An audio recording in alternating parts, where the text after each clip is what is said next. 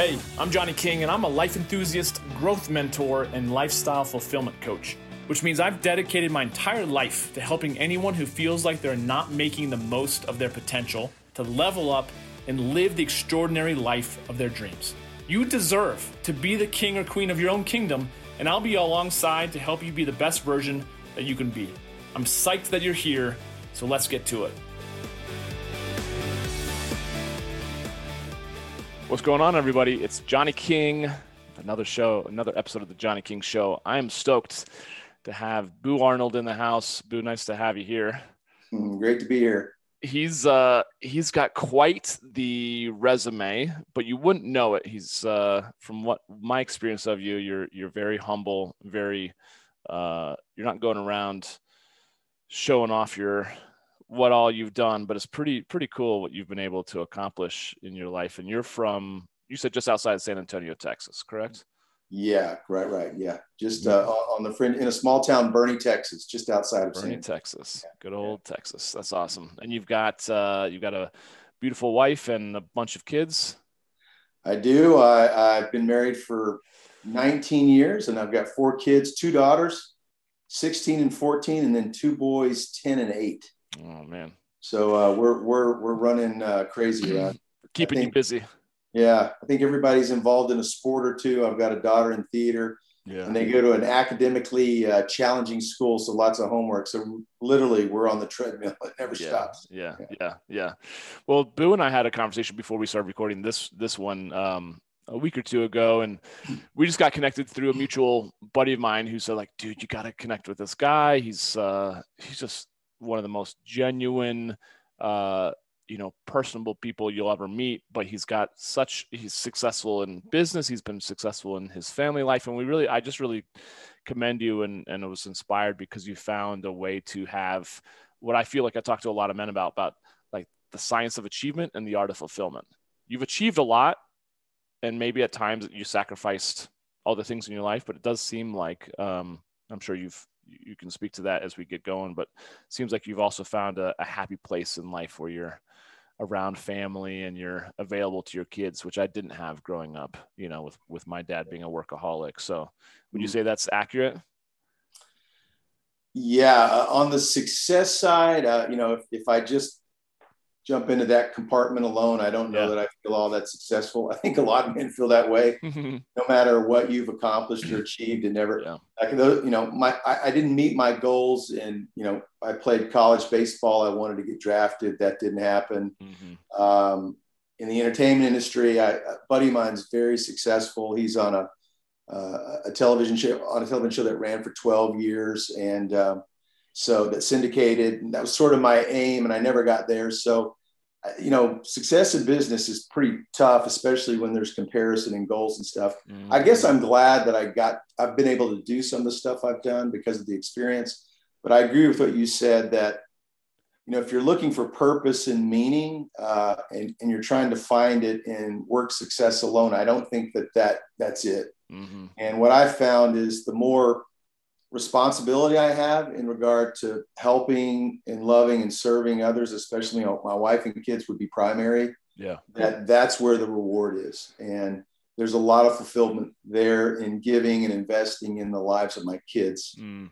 And, uh, and, and that would be true for other people outside of my family. But for me, I think probably the most rewarding thing I've done is, is to raise four children. Yeah. I think that's, it's, it is one of those, um, uh, I think it's just a big part of legacy, if you will. If if if a if a man who's listening to this is focused on legacy, you know, children may or may not be uh, in your in your picture if you're listening to this, but I do feel like supporting and mentoring future generations to be better off to to leave the planet better off than how we found it. I think is a pretty powerful thing. So, um, well, it's cool, and I think just again, it's all you're right. It's all relative comparison is the thief of joy.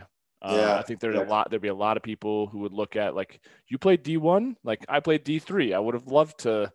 I, I couldn't. I couldn't choose which sport. I played too many sports. You know, yeah. played five sports in college, and um, I'm sure there's a, most people in, let's say, Hollywood in Los Angeles who would give anything to have your your acting uh, resume and career too, right? So it's all it's all it's funny how people look at it, right? Mm-hmm. But, it, but, it, does mm-hmm. sound like you've you've learned, but at the end of the day, it's like what would you what would you trade for the family?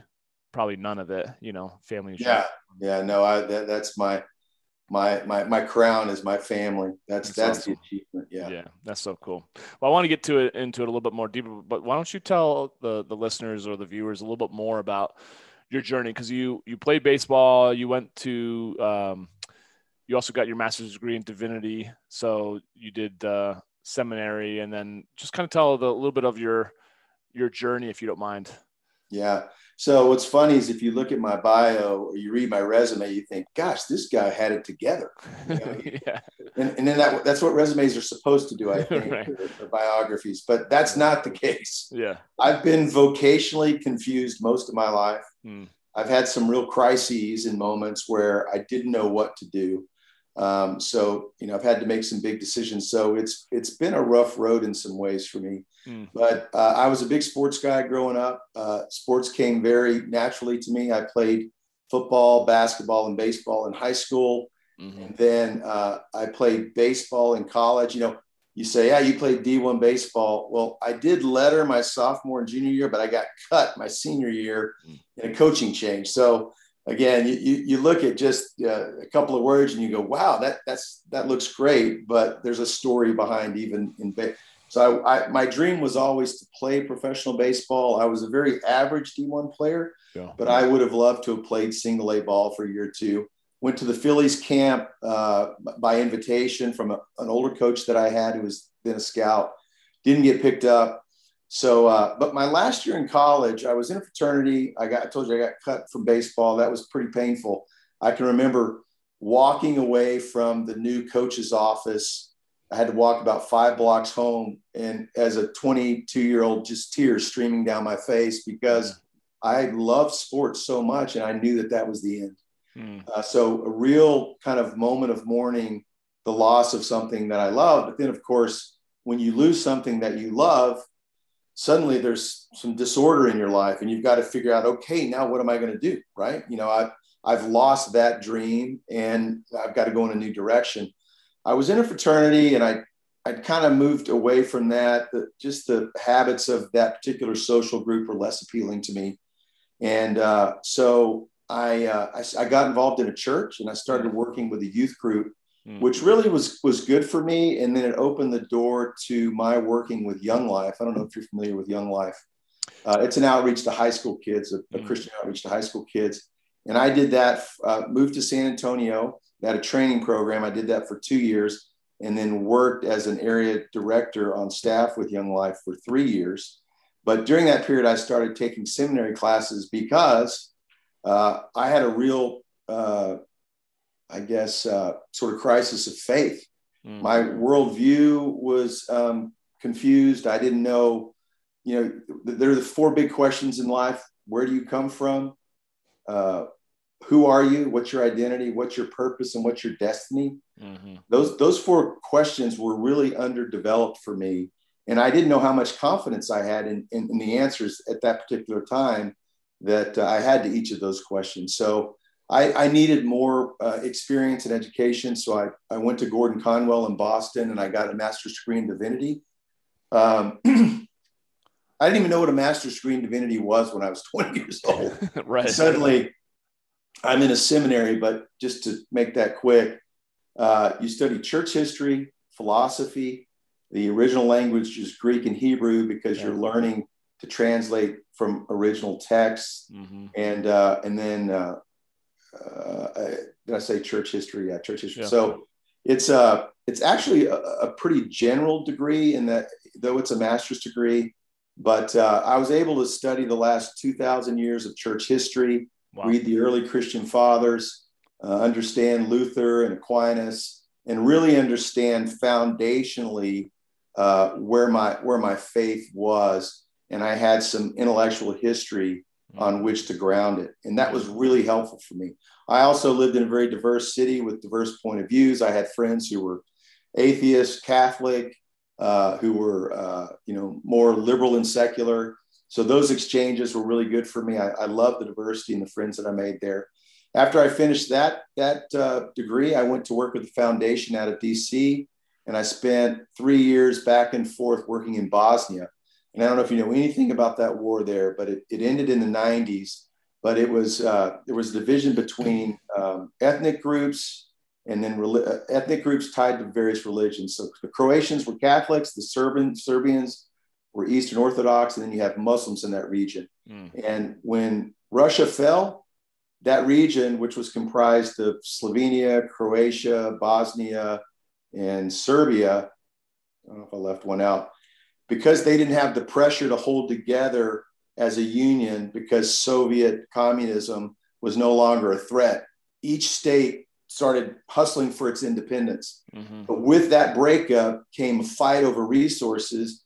And then the propagandists in that region started telling each people group, the Serbs are going to come take your land, the coastline, or mm. you know the, the, all the Muslims that were that were there. That you know you're going to be run out because you're not you weren't originally here. This is the land of the Croatians and the Serb. So anyway, yeah, I, great lesson on how people use religion hmm. and ethnicity to divide people, right. and then how leaders can use propaganda to create a situation that moves into war and ultimately genocide. I mean, there was hmm. some genocide in that war. It finally ended. We gathered young people there for three summers, mm-hmm. and uh, we talked about these issues. Uh, we again, uh, we, we would go visit uh, a, a, mosque, a, a, Catholic church, an Eastern Orthodox mm-hmm. church we had Muslims with us, we had uh, Croatians, uh, Serbians, and then we bring Western Europeans and then some Americans. So a bunch of young people all together, you know, explaining who they are, where they're from, their, their worldview, and then really working to understand each other because it's really hard to hate somebody that you know. Mm-hmm. You know, if I isolate in my own tribe, then I can very easily hate you if people are telling me who you are. Mm-hmm. If I go and I extend my hand to you and I spend a week or two weeks with you and I get to know you and who your parents are and you know brothers and sisters what you enjoy suddenly you're humanized and and I it, it's harder for me to hate you. So uh, anyway, these, sort of issues we discussed. After that three years, I quit my work with the foundation. I uh, bought a business from my brother, which I still have. It's a wholesale tour and travel business. Mm and then I was again kind of at a transition. I'm like, man, I'm, I'm I was in San Antonio at the time. I was 30 years old, single, uh, so I didn't have the responsibility of a family, and I really felt like I was kind of standing still. I had I was making enough money to take care of myself, but uh, I, I, thought, man, I got to do something more than this. Uh, so I made a list of some things that I had always wanted to do that I'd never really had time to do, and one of those things was acting. Mm-hmm. And I think this was providential. So I, I, I uh, called somebody about an acting class. I signed up for the class. I, I attended the class in San Antonio, and I met this wonderful woman who was a stage actress from Chicago. She wasn't teaching the class to make money necessarily, uh, or I don't know, it could be a, a, lot of ill motive, but she loved the art of acting, stage acting, and film and television. And man, it was contagious and I, I, I really bought into her and her, you know, her contagious enthusiasm impacted me. And then I found a parallel between acting and sports. So in sports, you perform right with your body. You're, you know, you're mid, manipulating your body to accomplish a goal, be it in baseball or whatever.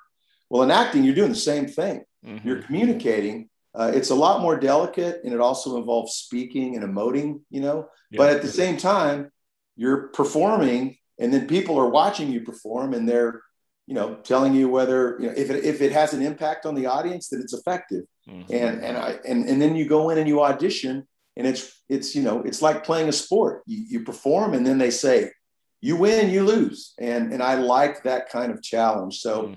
Started acting had quick success booked some tv commercials i booked an independent film in austin after about a year and a half of this contacted my buddy I was telling you about who's really successful in television. Yep. He didn't usually answer his phone, but he did. I made the big decision, and again, talk about crossroads. Uh, I made the big decision to move to LA. And my friend told, and again, when I say providential, I think a lot of people think that God may be a, an impersonal power out there or it's the universe in general. But I really believe God is personal mm-hmm. and that I can relate to him and he can relate to me. Mm. You know, uh, in the Old Testament, the Jews uh, saw God as beyond them and powerful and, and in some ways threatening and other. Um, and so they were real careful in the way that they related to God. But then when Jesus comes along, he challenges the religious establishment when he starts to refer to God as his father.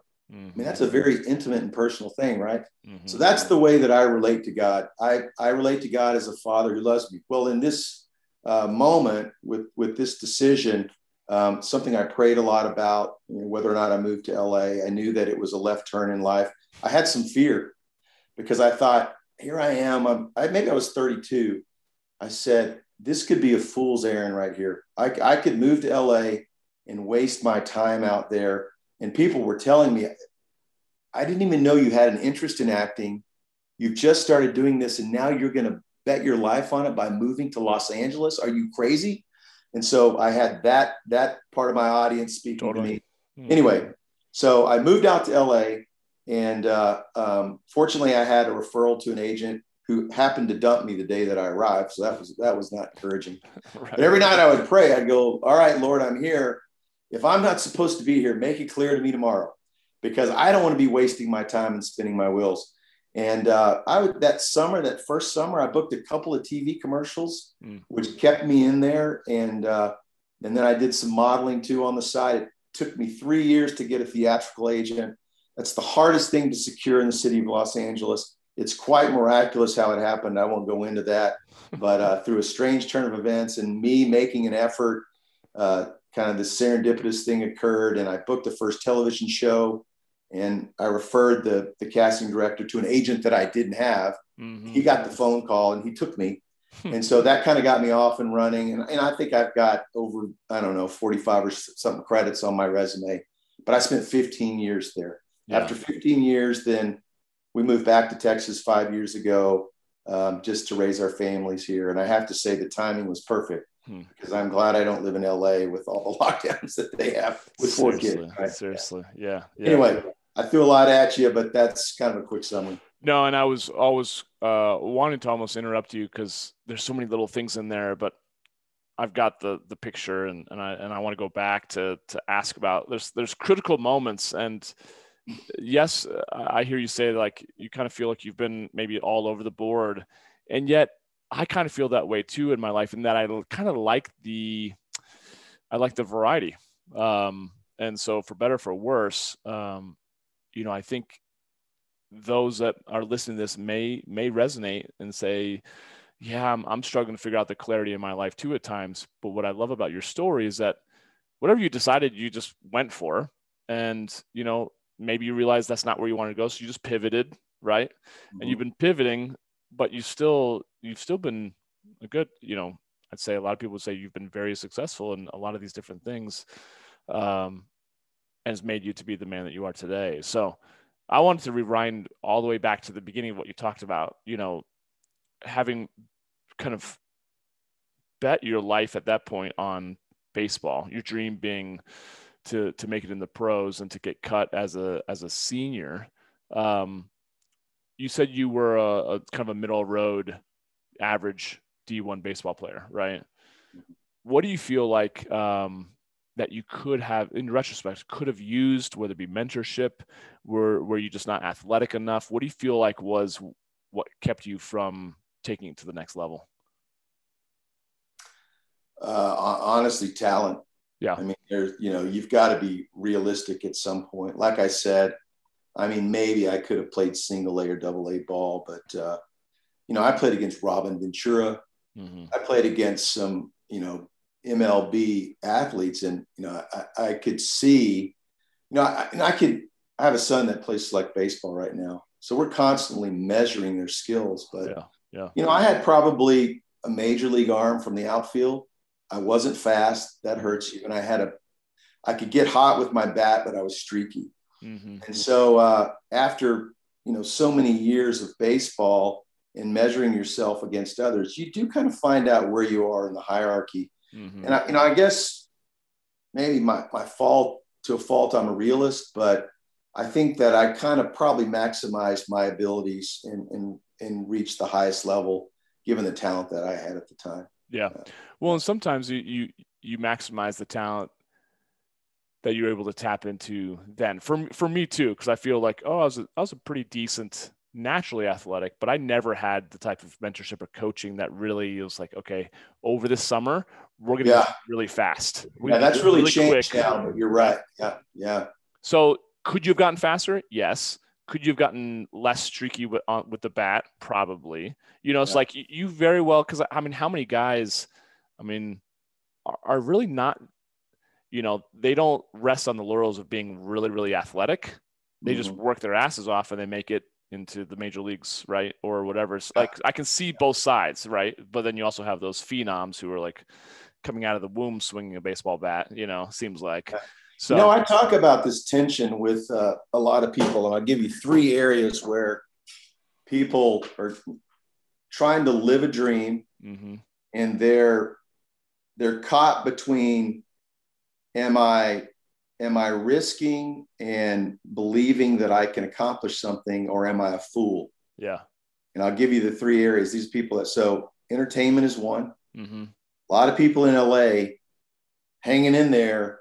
And how long do you hang in there? right. You know, if you're if you're 62 and you've never booked a job, are, are at that point are you a fool? Mm-hmm. Did you, you know, or are you still hanging on to the dream and fight? I, I don't, you know. Right. And again, these are subjective sorts of answers for people. Mm-hmm. Uh, I know guys, so I, I live on a golf course and I'm involved with our club, but the PGA Tour, a lot of young guys mm-hmm. out there, you know, they played college golf, you know, D1 college golf. And then I, they just had an event at our club last year, and I went out and watched these guys play. Mm-hmm. And it was, it wasn't, even, it was like a, God, I don't even know the tour. It was like a mini, mini tour. Man, I'm seeing LSU bags, you know, University of Georgia bags you've got guys that are fantastic golfers all competing at a lower level.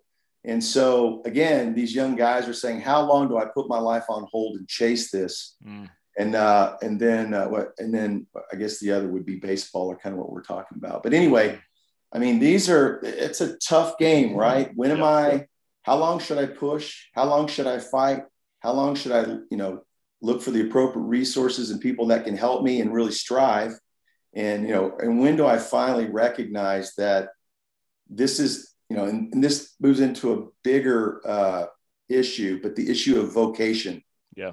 So you know we have our occupations. That's the thing we do to make money. But vocation i don't know if you know anything about it. So the latin root for for vocation is vox. You know so bono bono renamed himself bono vox good voice right yeah, yeah. so vox is voice or to call and so the Catholic Church really uh, looks at this in depth, but they believe that everyone has a vocation or that there's a voice that's calling everybody to something specifically. Mm-hmm. So I think we choose, I don't think baseball was my vocation. Uh, it was something I love, but I didn't even consider the, the definition of vocation at 22. I was just chasing what I wanted to chase. Sure. But I think that, you know, when people are really trying to discern what they're supposed to do, where they're going and they're in these you know, major crossroads and decisions in life, I think you have to consider vo- the vocation, and that takes some real serious thought and help. Mm-hmm. W- what am I called to do? Right. And sometimes your vocation is separate from your occupation. Your occupation may be to, you know, I don't know, to to work at the car wash, and that's where you you make your money. But your vocation may be to work with uh, you know handicapped kids at, at such and such you know mm-hmm. so i think god's placed within mm-hmm. everybody talents but then also spiritual gifts and those spiritual gifts when we exercise those i really believe give our lives meaning so that's a that's a huge topic but something to consider well and i think that's kind of what we what i was wanting to get into is like um to to to put all your chips in for uh-huh. baseball. Uh-huh. And then as a senior, I can only imagine, you know, what what you said. That was probably the biggest. Who knows, right? But one of the bigger disappointments you had experienced yeah. in the in the human experience thus far was getting uh-huh. cut as a senior.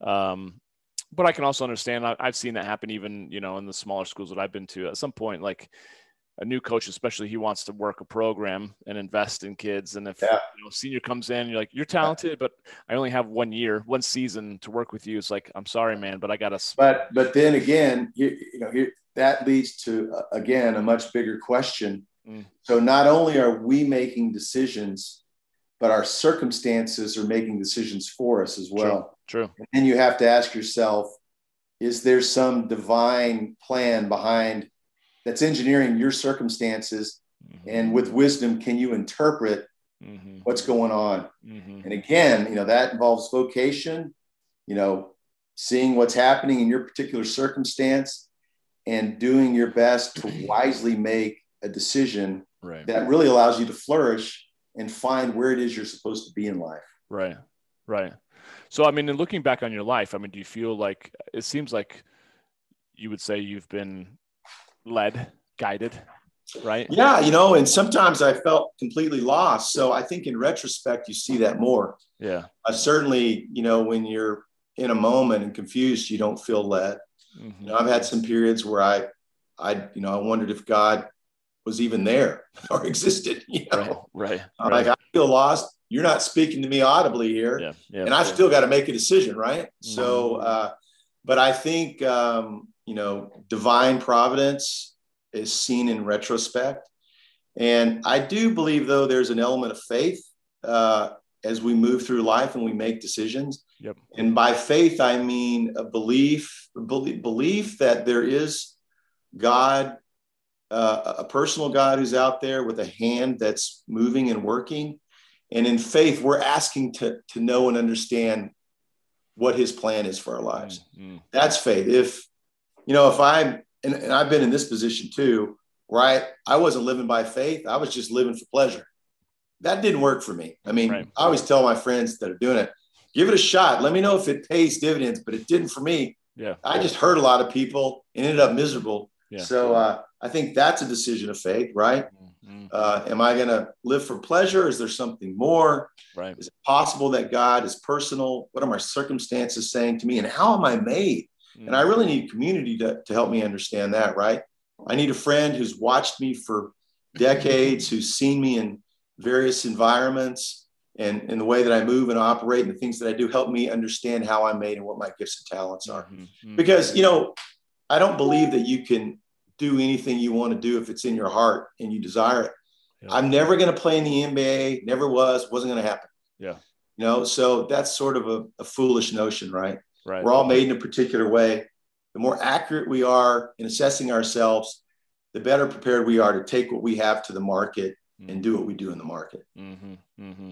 100%. And I'm curious if you're, again, looking back in retrospect, if you're getting cut from the baseball team helped you with rejection in LA, you know, because I'm, I'm sure, I imagine you didn't. Well, you know. I think two different circumstances. Uh, all my eggs were in one basket with baseball. Yeah and again, so again, I, you know, for me, my, my faith in God is primary, but within the religious, uh, uh, oh gosh, discipline that I operate out of, mm-hmm. there's talk about ordered loves. So we have to order our loves in life. And if you disorder your loves, then you have a disordered heart and mind. So my when I was playing baseball, my loves were disordered because baseball was prime. It was at the top, mm. and so that was a different circumstance. Not the case with acting. As I told you, I prayed a lot about acting. That was third or fourth on the list when I went out to LA. Mm. I knew that there would be other things for me to do out there. I wanted to build relationships, make friends. Uh, uh, I ended up having four kids in LA. Hmm. We helped start a church with the Presbyterian denomination. We were working with Afghan kids. We were housing children in the summer that needed medical care. Wow. We had a lot of purpose out there as a, as a couple and family. So again, I, I was much better at ordering my loves in LA. Mm. And so the rejection with the acting, though was tough, uh, it, it didn't hurt because my entire life wasn't banking on that one. Yeah. Thing. Yeah. 100%. Yeah.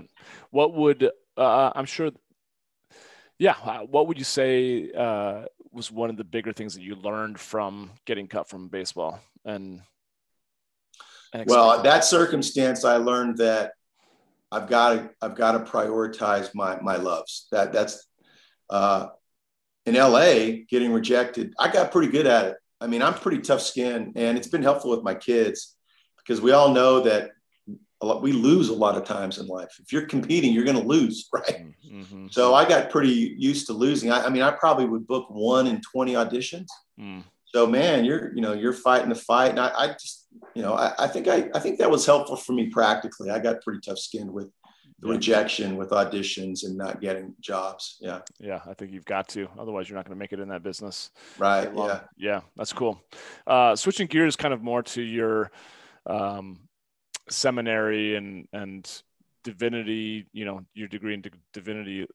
You said you went back and you studied the more just Greek and Hebrew, the original text of the you know Old and New Testament. The purpose of that being that there's less uh, less lost in the translation of what we use now in the current form of the Bibles, the various versions of the Bible, or what was what was the reason to to just getting back to the actual? Well, the, the, the reason I started reading a, a, lot of existential philosophy, mm-hmm. um, and and particularly Albert Camus, and he sort of rocked my my world because he was so brutally honest. But yet, the conclusion that he drew was that there's no God. Mm-hmm. And really, the best thing that we can do in life is to sort of face this meaninglessness that we find ourselves in with acts of love, which I admired. I thought, you know, I think he even coined the term like, I don't, I'm getting this wrong, but sort of like this heroic virtue where I'm, I'm trying to love and serve others, but really there's no reason for it. But the fact that I'm doing it is pretty heroic, you know. Mm-hmm. And and I, I thought he was honest and I admired. But then I, I started having, you know, questions about that. I'm like, wow, you know, if you read Camus or Sartre or these guys, they were all post Enlightenment philosophers who rejected traditional religion and came to the conclusion that, you know, and this was on the heels of the scientific revolution. So we just live in a material world. Mm-hmm. That's really all that there is. There's nothing that's supernatural. There's no metaphysical. And we're here, we're sort of a biological accident that's evolved. Uh, you know, we're sort of a, a, flash in the pan and then it's over and we die. Like, man, uh, I, I kind of started wondering about that and it was mm-hmm. depressing to me. Um, but I thought, I want to be honest and truthful enough. If that's the case, then tell me the truth and let's yeah. go that direction. Yeah. But uh, so I was wrestling with those ideas but then I needed some other options too. And my view of the scripture was pretty shallow, kind of Sunday school oriented. Yep. And so what I had been taught in church wasn't weighty enough to really counter hmm. uh, these these heavier ideas and these very thoughtful philosophers that I was reading. So, mm. as far as the Bible, uh, that's a big issue. Um, uh, so I don't know. How much do you want to get into that? well, I mean, I definitely want to keep, uh, you know, I want to talk about Bosnia. Revi- reliability of religious texts is a huge issue. Okay. I'll, I'll, try to, I'll just distill it down. Yeah. Uh, yeah. So the Bible, Genesis through Revelation, uh, covers about 4,000 years. Mm. There's several types of uh, literature from narrative to poetry to wisdom sayings to uh, the Gospels to letters that the Apostle Paul wrote to the growing church communities in the first century. Yep. So, f- first of all, when you read the Bible, you've got to understand the context. And so, a lot of fundamentalists don't do that. And that's why we're like, this guy's beat me up with these little trite sayings and he'll throw out a verse, but people don't understand the overarching narrative to a book that was uh, that, that's comprised of thousands and thousands of years of information and right. has different categories of literature. So you really need to become a student of this body. It's a library of work, right? Mm-hmm, mm-hmm. Um, it is an event based uh, compilation of literature. The New Testament, especially, is a reported event. And the primary reported event in the New Testament is the re- the bodily resurrection of Christ. Right. Now we have to ask ourselves. So what happened though, post enlightenment? This is what the this is what the academics of that time did when they decided that the only thing that can be true is what I process through my five senses. they automatically negated anything supernatural. So mm-hmm. surely those stories are not legitimate. They're they're trumped up. Uh, you know, they, it's propaganda that that that instigated a movement, probably to kind of fight the Roman Empire or to overturn Jewish Orthodox. You know, there's some ill motive. Right. Right. But uh, I don't believe that that's true. But that's kind of where you get this idea that the Bible is is you know, comprised of myth, right. and it's not anything that's anchored in reality. Uh, but if you read the Gospels, they're they're uh, direct reports of an event. And the first, uh, the early documents start about 60 AD. Mm. Now, that's a good 20 or 30 years after this reported resurrection event. And um, they started compiling the oral stories that uh, they had. And then um, they, as they wrote these oral stories down, they compiled those stories. And so when I studied the Greek, we had a a book basically which would show you the variances of all the documents from 60 AD up until 1800, the 1800. I mean, mm-hmm. there's probably 5,000 documents. Um, and so, like, if you and I were looking at all these documents, and let's say we scattered them all out on the floor of our living room and we put them in chronological order and we started highlighting the differences as they'd been relayed through history, we would discover, in this one book that I have shows you this, there's only a 5% variance hmm. in these these documents, and it's it's on minor facts like hmm. how many shepherds there were at the birth of Christ. But when it comes to big events and you know the the primary uh, uh, idea behind uh, something that Jesus had to say or a miracle, they're all in agreement. So I found that they're reliable. But now, how we take these stories and we translate these stories is again exegesis and then uh, you know, application, that's a whole nother thing to, to, to, to, talk about. But anyway, did that help you at all? It totally did. And it, and it fascinates me because that's a big part of uh, very s- similar to what you said. Like I just have a Sunday school education and a lot yeah. of that growing up i was checking out because mom and mm-hmm. dad had me there because i was supposed to be there and i didn't want to be there and uh, but i do feel this tug on my heart personally. I recommend a couple of guys for you. Do you know who Jordan Peterson is? Yeah, sure. Okay. So uh, you can go to YouTube, mm-hmm. listen to some of, so he'll take these Old Testament narratives, mm-hmm. Adam and Eve, Noah. And again, people are like, who, you know, these are stupid stories. They're children's stories. Who would base their life or have faith? Listen to Jordan Peterson talk about okay the, the, the symbols in these stories, the relational dynamic, and what and the truths that they convey, mm. and whether or not they're reflective of reality. And there's another guy named Jonathan Pageau, who's a an artist. He's Canadian, and he's connected with Jordan. Uh, he talks a lot about symbolism, but listen to him too. I've I've learned a lot from those guys, and they've been really helpful.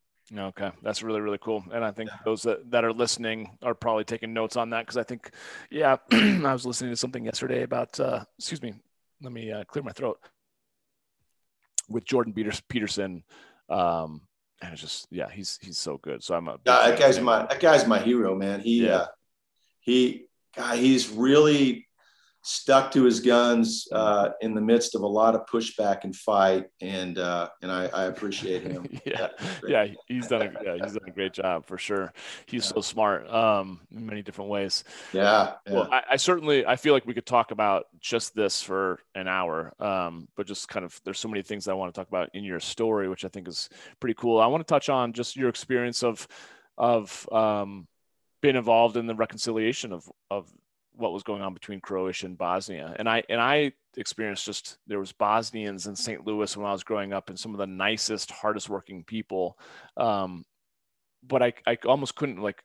There was what? There's a war, and they came like yeah. can't even put in context. And now, of course, as an adult, to experience that type of mm-hmm. upheaval, you know, it's kind of it's, it's it's not like COVID, but you know, something where it totally changes your landscape yeah. pretty quickly and then you're moving to a completely different country another part of the world. I just cannot imagine. But what what was your experience of going over there and working with people and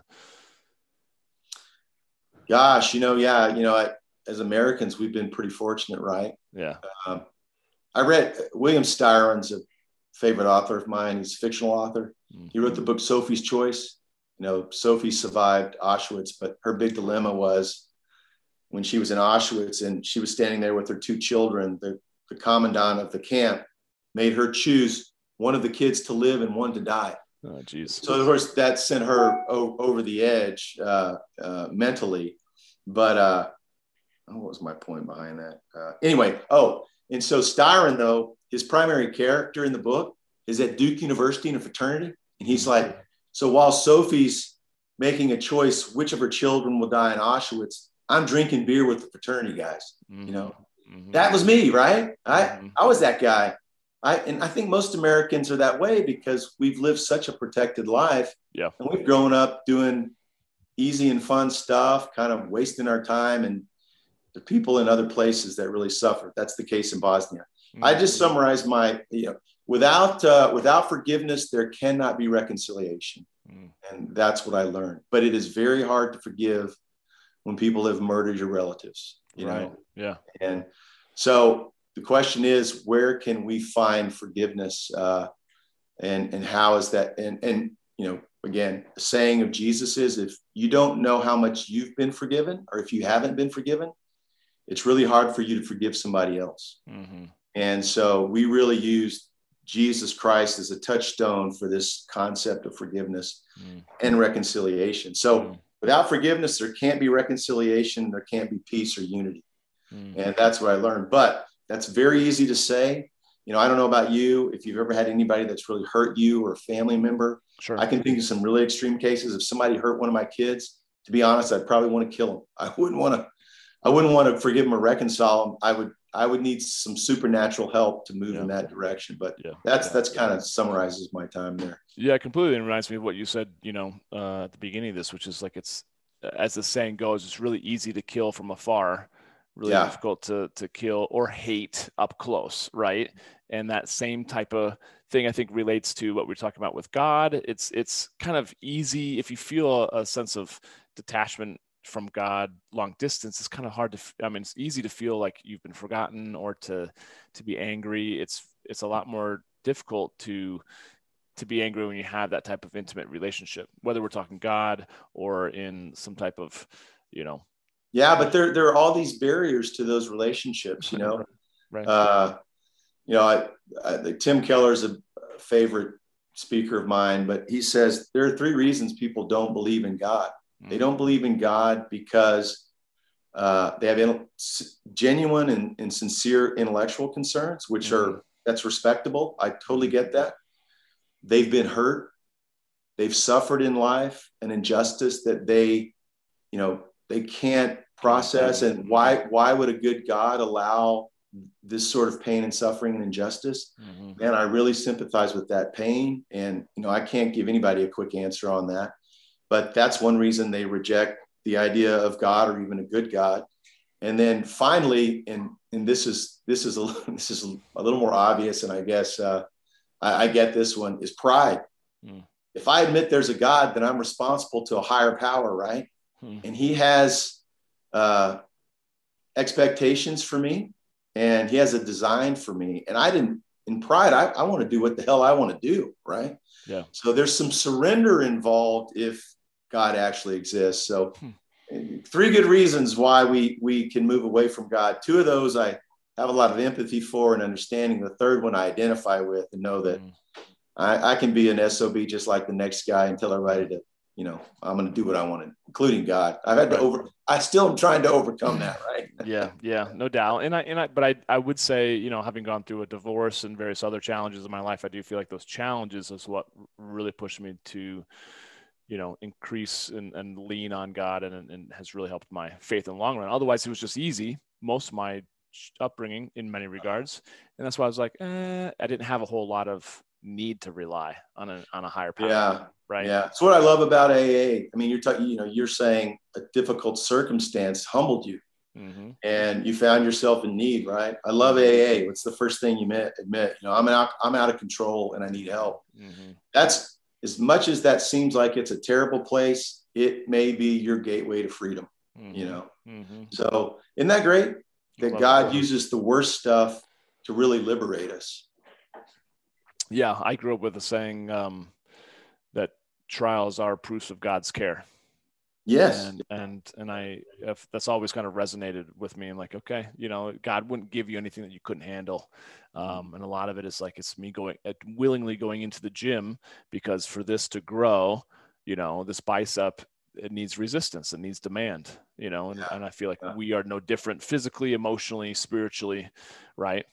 So I think that's pretty powerful. What just talking quick second because we could again talk so much about your acting career. What was one of the bigger lessons that you took just out of um, that type of endeavor and, and having the the cojones to go after dream when when so many people were saying you're crazy what are you yeah. doing um, but you you know you wrote down that you know you've appeared in really big shows like Grey's Anatomy and The Mentalist and uh, CSI Miami, Nashville, a lot of shows that I think people would be like, oh, really? No, that's awesome. Um, but then you also can say that you don't necessarily feel like, I don't know, people would say, look at your resume, like you said, and be like, dude, you know, even to have appearances on that's pretty cool. But what did you learn through that whole experience of being in LA and being an actor? So the, the first is you can never, uh, you can't want to be an actor to be rich and famous. Mm. It, it won't carry you through the fight and just like sports, uh, acting was, I hate the word passion. It's so worn out, but uh, mm. it was really a, I mean, I just loved it. I would get as much joy out of an audition or putting up a scene in class as I would working on Grey's Anatomy, mm-hmm. maybe even more. Uh, mm-hmm. so the love of the discipline is what drew me to acting. And then there's a couple of things that I can get really excited about this, but you know what you get to do when you're an actor? You get to say whatever the hell you want to say and do whatever you want to do. and in society, we have constraints, right? And, and it's very good. I mean, I can't, you know, go around saying what I'm honestly thinking all the time to my wife, my kids, to the clerk at the store. So these are all good things. It keeps our society in check and we're well mannered. But when you're acting, and I don't think that people, you're, you're actually not you're not mimicking something. You're releasing genuine uh, organic emotion. Mm. And very seldom do people get to do that. But when you're up on stage, and I loved it, Judith Weston was my acting coach, and she's kind of famous and well known. She's written books for most of the uh, RTF programs across in the world, really. Mm. But she would always say, when you're up on stage, you can be, you can not be, but you can let out whatever you want, and there are no boundaries or no rules. Cool. And I'm gonna tell you that was a real release for me. Uh, so, uh, you know, to be up on stage and to see, you know, I'm in, in, in, in a scene with a beautiful woman, and to feel love for her, or to be in a scene with a guy, and I mean, just wanting to, you know, being able to to release anger and to really, you know, I can unload on him. I, you know, I had all this this reservoir of emotion and anger that I could release. of course, it is safe because it's on stage, right? It's not, yeah. but you could really release it. Yeah. And so I, I love that about it. And then the other principle in acting is, and this is true about joke telling, stand up comedy, telling a story to a personal friend, dancing. If you're not all in, it ain't gonna work. Mm. And so you, you'll notice that with people they'll try to do something funny. I tell my kids this all the time, and they don't fully commit, and it doesn't work. You know?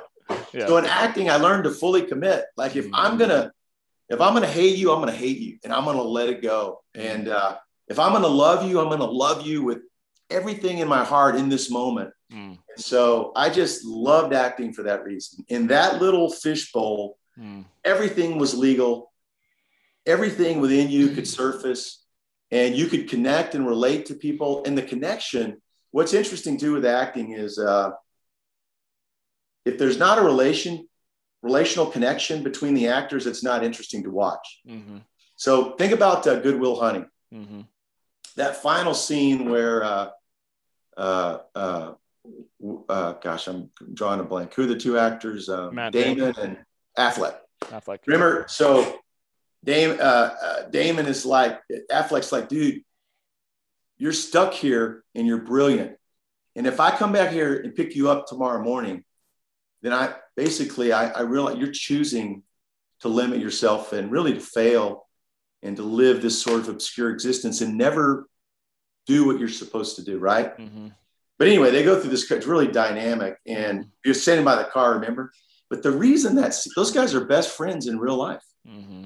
And so you it's the connection that's powerful. And you really see that affleck really care you know those emotions that he was funneling i'm guessing uh, uh, toward damon uh, they had they were filtered through the words of the scene and that yeah. scene's in a particular context of a story. But i guarantee you that emotion was organic and real.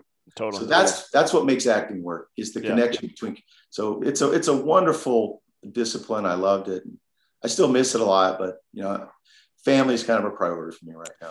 Yeah, I understand that, and I, and I think, but it, it, resonates with you know my I was telling you before we started recording at my most recent men's meeting. A big uh-huh. part of that uh, resonates in its own way in the sense of like I do feel like, especially as men, if we've got anger and rage, it's it's really hard to get that out. Because yeah. If we were to actually show it, yeah, probably women and children, other people would not feel safe, right? Oh. So where do we go to let that out? You know, and then well, typically we drink, yeah. we can let it out then, right? Yeah. You have those friends that drink and suddenly like they're a monster and wanted to kick everybody's ass in the bar. I was like, what? But you're right. Where do, where do we as men let that out? Yeah, great, yeah. great. Yeah. What, yeah. what were you going to say? Well, I think that's just important that you you found a healthy release for it. Uh, a great example of it, but that uh, also it's the kind of the connection between Matt Damon and uh, Ben Affleck. It's like that people see that you know that uh-huh. connection on on screen but then also men crave that just in our day-to-day lives. They yeah. don't get a whole of that you know they might have it with their intimate partner but other than that we get so kind of isolated in our lives. Yeah I, I, hate i hate to say it but women can't do for men what men can do for men. Yeah yeah. And men can't do for men what women can do for men you right know? right. But your, your friends can i always tell my friends you can i can handle there's things you can tell you can't tell your what you can't handle it yeah. but i can handle it yeah. You know, yeah. whatever it is, it yeah. could be rage. It could be, I'm looking at my secretary and, uh, you know, what, you know, I can, so you're right. Yeah. And I think men are a great place where we can deal with this, you know, very powerful emotion that men have. Uh, and I think there are other outlets to exercise, uh, you know, but I think first identifying it, articulating what's going on. Yeah uh, actually releasing emotion. I, I'm, you know, I, have seen a lot of men cry over their relationships with their dads. Mm-hmm. They never dealt with it. You know, what did Thoreau say? The mass of men lead lives of quiet desperation. Mm-hmm. Yeah, it's tough when we we remain quiet and desperate. Mm-hmm. Bad things happen, right? Absolutely. Well, we see it almost every single day, especially like yeah. up here in Boulder and shooting with the yeah, shootings. Yeah, yeah, yeah, It's it's really sad, and I think a lot of that does. You know, my girlfriend was asking like, "Why does this happen?" It's like I don't I don't know personally, but I do feel like this is this is for the mass of men a big issue, and it's the it's the boiling of the the pressure pot that you know finally pops off and it's in the form of significance and power and even if it's like this is my last stand it's really really yeah. sad you know but yeah. it's, it's, it goes to why i do this podcast and why i want to have conversations yeah you know you don't see a lot of women uh, killing people with with guns nope women don't the, the, the masculine the masculine personality has energy mm-hmm. and that energy is going to go somewhere and mm-hmm. uh, it needs to go toward responsibility and love and care and service. Right.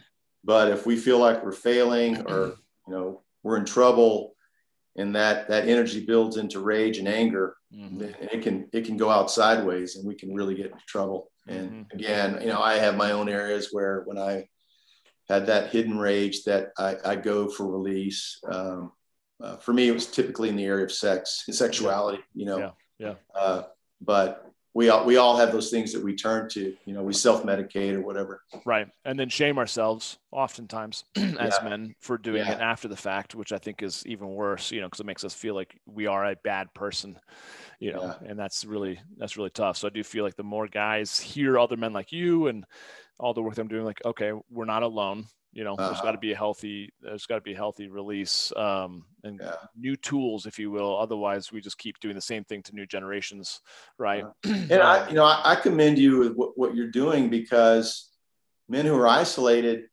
aren't necessarily going to volunteer. Mm-hmm. So that requires that some of us go out and pursue men, right? Mm-hmm. And engage and develop friendships. and you've got to be proactive about that. Right. And you're going right. to get rejected, and men are going to stiff arm you but I, you know, I have a best friend. He's been my best friend since I was 15. Yeah. The best thing he ever said to me when we were 20, because we were, he was at Texas A&M and I was at Texas Tech, but we were together one summer. I'd never had anybody ask me this. I was 20 years old. He goes, uh, "So man, how you doing?" And I go, "I'm doing pretty good." He goes, "Oh no, really? How are you doing?" I'd never had anybody really ask me, yeah.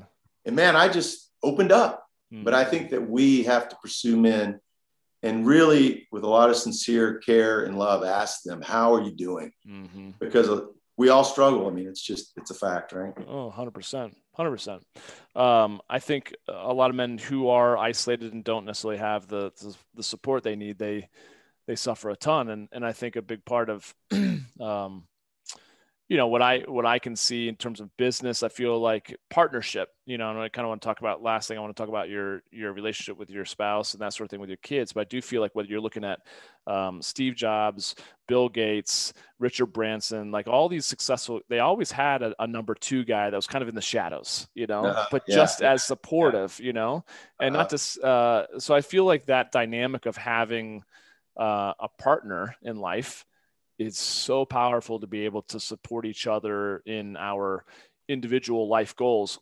And of course you can come together and, and, have children if that's something that someone wants to do. But what what has i mean you mentioned at the very beginning this and it's funny we're just now getting to it but your your family your wife your kids your two boys your two girls like that's kind of like the the apple of your eye. What what's been the the more cherishing part of having a family, raising a family, doing it with with Stacy and that sort of thing.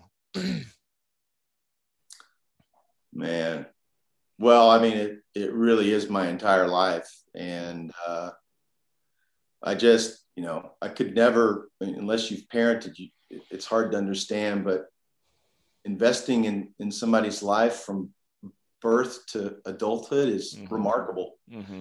There's nothing more rewarding. There hasn't been for me than that. Mm. I've got a 16 year old that's about to start driving, and to see who she's become, mm. sort of person she is. Uh, you know, each kid's different. God's made each of them a different person with a different, per- but uh, it's just been an amazing project that my wife and I have been able to work on together. And we're in it together. We're partnered, and we're on the same page. And uh, you know, ultimately, I guess it's rewarding because it involves love, and and, right. and love means that we're laying our lives. I always, you know, I tell my kids, I go, I don't, they never show disrespect for the mother because I'll, they'll pay the price. But she literally has given everything she has, including her body, yeah. so that they could live. Yeah. She birthed them. Mm. She breastfed them until her breasts weren't there anymore. yeah. Know, she, yeah. She's given everything, you know, and, and I think that principle in life plays true across the board. If, you know, no, Jesus said this no, no greater love is there in life that a, a, friend would lay down his life for. It's true for anybody. Mm-hmm. You lay down your life for your friend, your spouse, your children. You're really experiencing what love's all about. It's, you know, mm-hmm. I'm diminishing myself so that you can live. Mm. That dynamic is is primary in life. And, mm. and again, in my opinion, that's what God's done for me so I'm trying to, with his help, mimic his sort of love to, to my family. But it's been great. I, I love my family. Yeah. Hundred percent. What What would you say is were some of those things that you looked for, or maybe stumbled into, um, that allowed you to to choose a a great partner in your life? Well, making the wrong choice multiple times yeah. because I had a bunch of, uh, you know, I had a I had an alcoholic mother who uh, drank pretty much drank herself to death sadly mm. enough mm. so my relationship with her was strained so that opposite sex dynamic really informs how it is you'll relate to the opposite sex as you move into adulthood right totally by the way totally reconciled with my mother lover, no ill feelings really reconciled with her before she she died when i think i was 30 but uh mm. mm. but uh so I took that opposite sex relationship dynamic into my relationship with women, and I was terrible. Mm. I was like, take it or leave it, controlling. I don't like the way I was domineering, and it was horrible. Mm-hmm. Um, and then pretty selfish too. You know, it's mostly about me, ego driven. I remember in college realizing that I, I had a girlfriend in college. I'm not exaggerating. She was probably the most beautiful girl on campus. And I remember thinking, why am I? She was almost like an extension of me. Her beauty said more about me mm-hmm. than really my concern for her or what I thought about her. Now, mm-hmm. that's real simple. I mean, I'm sure I cared about her at some level. And, but so I had some horrible, and, I, and it took me probably five to seven years to really work through what was going on in me internally. So by the time that I met my wife, I was healthy, mm-hmm. but I had to get healthy and right. uh, I was pretty unhealthy. And you know, we all do that, right? We all start out in deficits in some area. Yeah. Given our nuclear family. Yep. Yep. How were you doing the work though? How did you do it during those five to seven years? I went to a lot of counseling. Um, at one point, what, uh, and I kind of went through the seventh step of AA where I went back and I don't know what step it is. I apologized and reconciled. Yeah. I actually went back to these girls and I had dinner with them and they, I, three of them were pretty grateful. I think one of them may have thought I was crazy, but I just said, I'm sorry. You know, I was, I didn't treat you. And so anyway, uh, that was part of the process was, you know, trying to reconcile and just, you know, tell people I'm, I apologize. Mm. Uh, and then understanding, you know, Al-Anon and alcoholics and codependency. I mean, I had a lot of hangups. Yep. And really, all that, you know, that's all a bunch of psychological mumbo or jumbo. But really, what I had was a great defense system Mm-hmm. If I walk around, if you and I live together and I got up and punched you in the face every day, man, you're going to learn to distance yourself. Mm-hmm. You might learn how to punch back or counter, mm-hmm. bob and weave. You might learn how to throw a baseball at me, right? yeah. I had all those things, man. I had a, a defense system in place mm-hmm. that really left me alone. And, uh, you know, that those self protection strategies hurt. So it took a long time for me to unwind those. And part of mm-hmm. that involves sort of what we are talking about the release of anger and bitterness and mm-hmm. animosity. And mm-hmm. so, and it was not an overnight process. It took a while. Well, it's really good to hear because I think uh, uh, I think a lot of guys feel broken, and they they the more I kind of explain my own repressed anger and how that's showing up in my life and the the numbness or the anger but what's the anger really covering up the anger is covering up sadness loneliness disappointment yeah guys yeah. are like, yes, me too. I told, oh my gosh, like I'm not the only one. That's amazing. But I do feel like then, then the next question is like, okay, so what do I do with it? And mm-hmm. you're saying mm-hmm. it's a long process. You have to go to counseling, yeah. coaching, get whatever it is, just get a lot of help, start talking about it. I feel like that's yeah. a big part of releasing is talking about it. Right. Um, but, but it's again, cool to see a guy in your position at this point in your life where you've had that's that's kind of a crappy childhood, you know, to have a mom who's, you know, well, I'll tell you the t- I'll tell you the toughest part about it, and I've got a friend who I feel like is is really good with this issue. Yeah, and that's the issue of shame. Mm-hmm. So, man, shame is powerful, right? Mm-hmm. Uh, and we we develop a lot of responses to personal shame. Yep.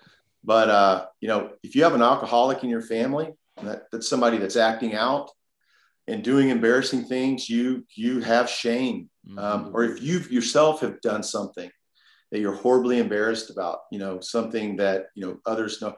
So shame can just squash you. Uh, and, and and shame is I don't want you to see who I really am, right? Mm-hmm. So it isolates you. So part of opening up is exposing your shame. Mm. You know, mm. uh, but how do we find the courage to expose our shame, and who do we expose it to?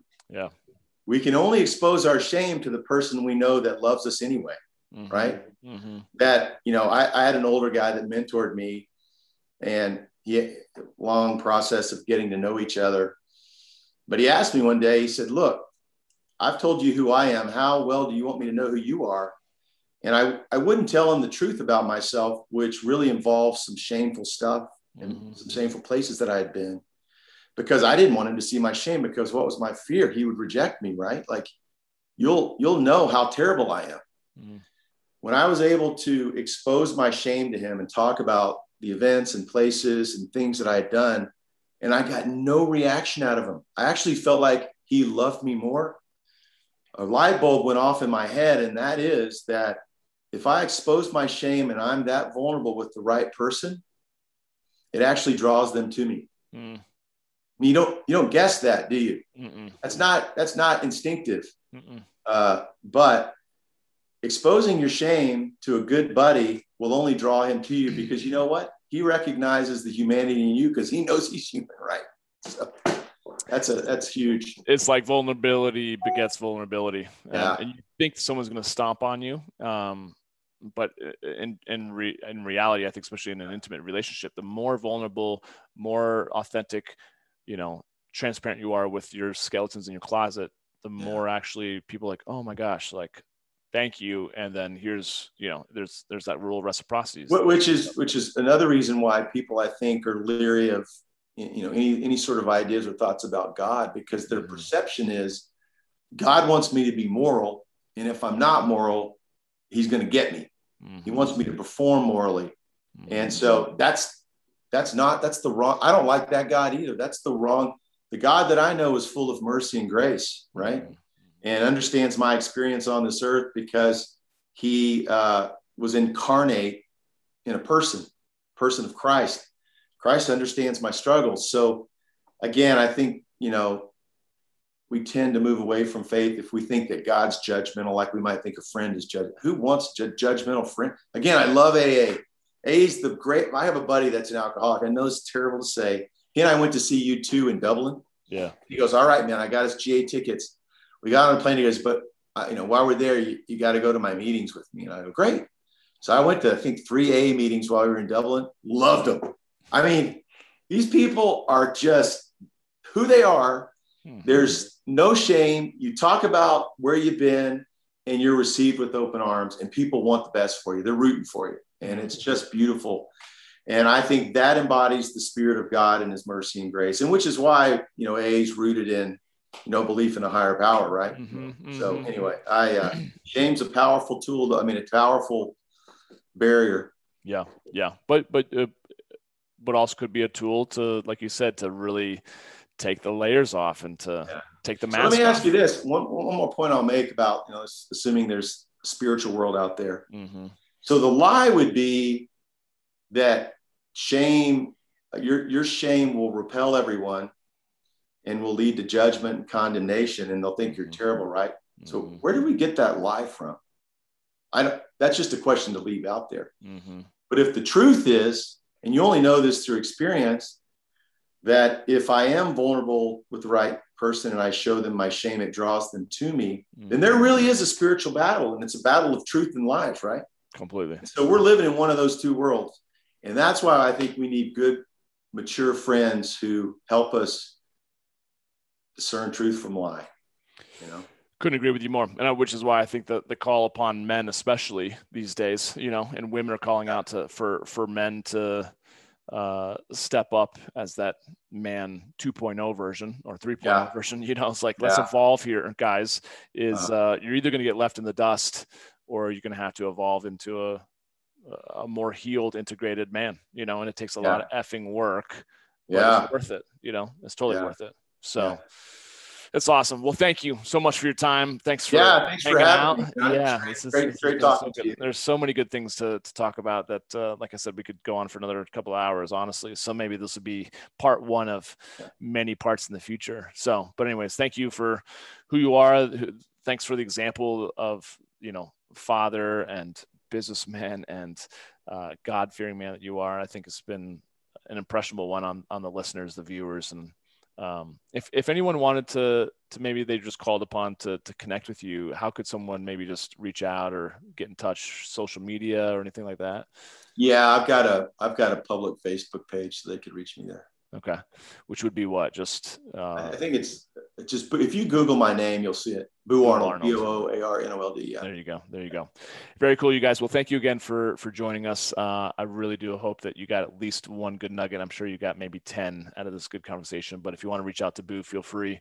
And until we chat again, thanks for joining me on the Johnny King Show. All right. Hey, give some love to my friend Dirk, man. I will. I will. I will. All right. All right. Take care. Enjoy it, Johnny. All right. Thank you. See you. Bye. I want to thank you so much for listening to The Johnny King Show. And hey, if you got something positive from this episode, please subscribe to the show, share it on your favorite social platform, and then tag me in it so I can say hi. It would also mean the world to me if you wrote a review of the show on Apple Podcasts because I read every single one. Do you feel like there's something I could be doing better? Awesome. I totally thrive on constructive feedback, and it's always welcome. So if you've got questions or concerns, you can always reach me via email at podcast at johnnyking.com. And then please follow me on Instagram at Johnny King, Facebook.com backslash Johnny King Men's Coach, on my YouTube channel and LinkedIn. Thanks again for joining me. I've been Johnny King. You've been amazing, and we'll catch up with you next time. Take care.